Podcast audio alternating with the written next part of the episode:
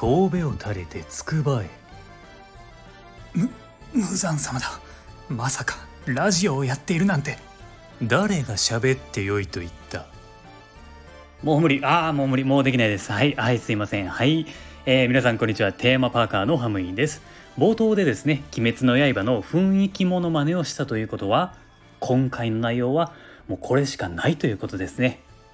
はい。それがですねユニバと鬼滅の刃の、えー、コラボについてお話をしたいと思います。まあこれがですねどういう内容かっていうのはですねあの完全にネタバレは話さないのでそこは安心して聞いてください。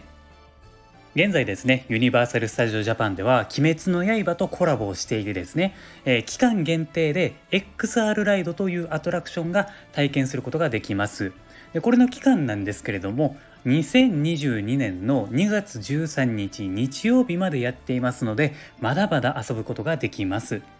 このアトラクションなんですけれども VR ゴーグルをつけながらジェットコースターに乗るっていう内容になっているんですね。で過去にも「エヴァンゲリオン」とかえー、ルパン三世、進撃の巨人、そしてファイナルファンタジーなどですね、人気作品とよくコラボをしているんですけれども、僕はですね、あの、今回の鬼滅の刃はですね、今まで乗った中で一番良かったんですよ。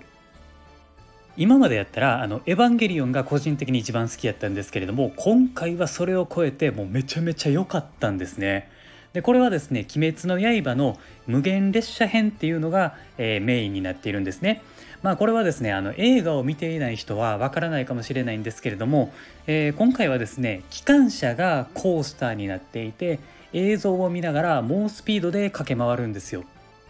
まずですねこの映像なんですけれどもめちゃくちゃ綺麗でした。アニメの世界観を壊すことなくですね再現していてほんまに無限列車の世界に入った感じをそのまんま体験することができるんですね。でゴーグルをはめているとですねあらゆる角度を見ながら楽しむことができるのでキャラクターはもちろんなんですけれども風景とか装飾だったりとかね、えー、まそういった細かいところにもですねこだわっているので鬼滅が好きな人はもうめちゃめちゃたまらないと思います。あと今回はですねキャラクターたちの登場するバランスがすごく良かったと思います。えー、今までなんですけれどもコラボ作品っていうのは、えー、メインキャラクター以外はちょっと出てきてすぐどっか行くっていうパターンばっかりだったんですよね。だから特定のキャラクターたちが好きな人っていうのはちょっと寂しいなって思いをすることが多かったと思うんですよ。でも今回の「鬼滅の刃」っていうのは、えー、炭治郎禰豆子善逸伊之助煉獄さんですよね。であと鬼だと赤座とか縁武とかね、まあ、無限列車に出てきたキャラクターたちが、えー、ほんまにですね全員じっくりと見れるようになっているのでキャラの登場演出とかあの登場時間っていうのはめちゃめちゃ良かったです。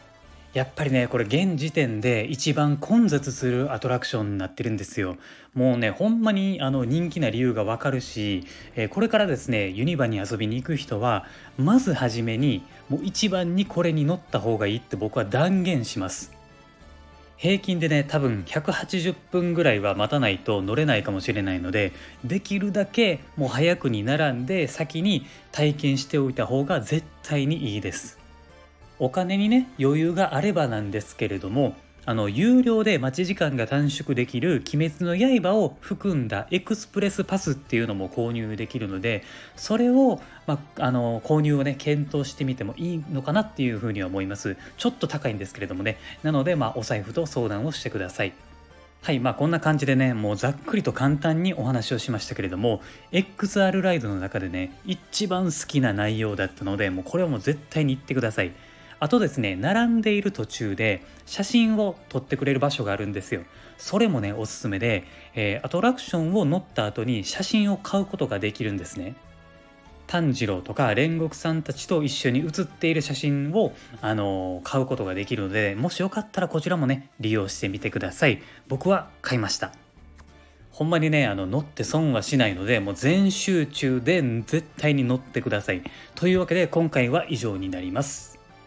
今後もですねこの番組ではユニバーサル・スタジオ・ジャパンディズニーランドといったテーマパークに関連することは何でも発信していきますのでテーマパークが好きな方は毎日楽しいことが聞けるラジオになっていますので是非番組のフォローもお願いします。あとですね僕 Twitter もメインでやっていますのでテーマパーカーたちとですね仲良くなりたいと思っていますのでぜひね Twitter のフォローもお願いします。はいというわけで、えー今回は以上ですまた次回の番組でお会いしましょう Have a good day!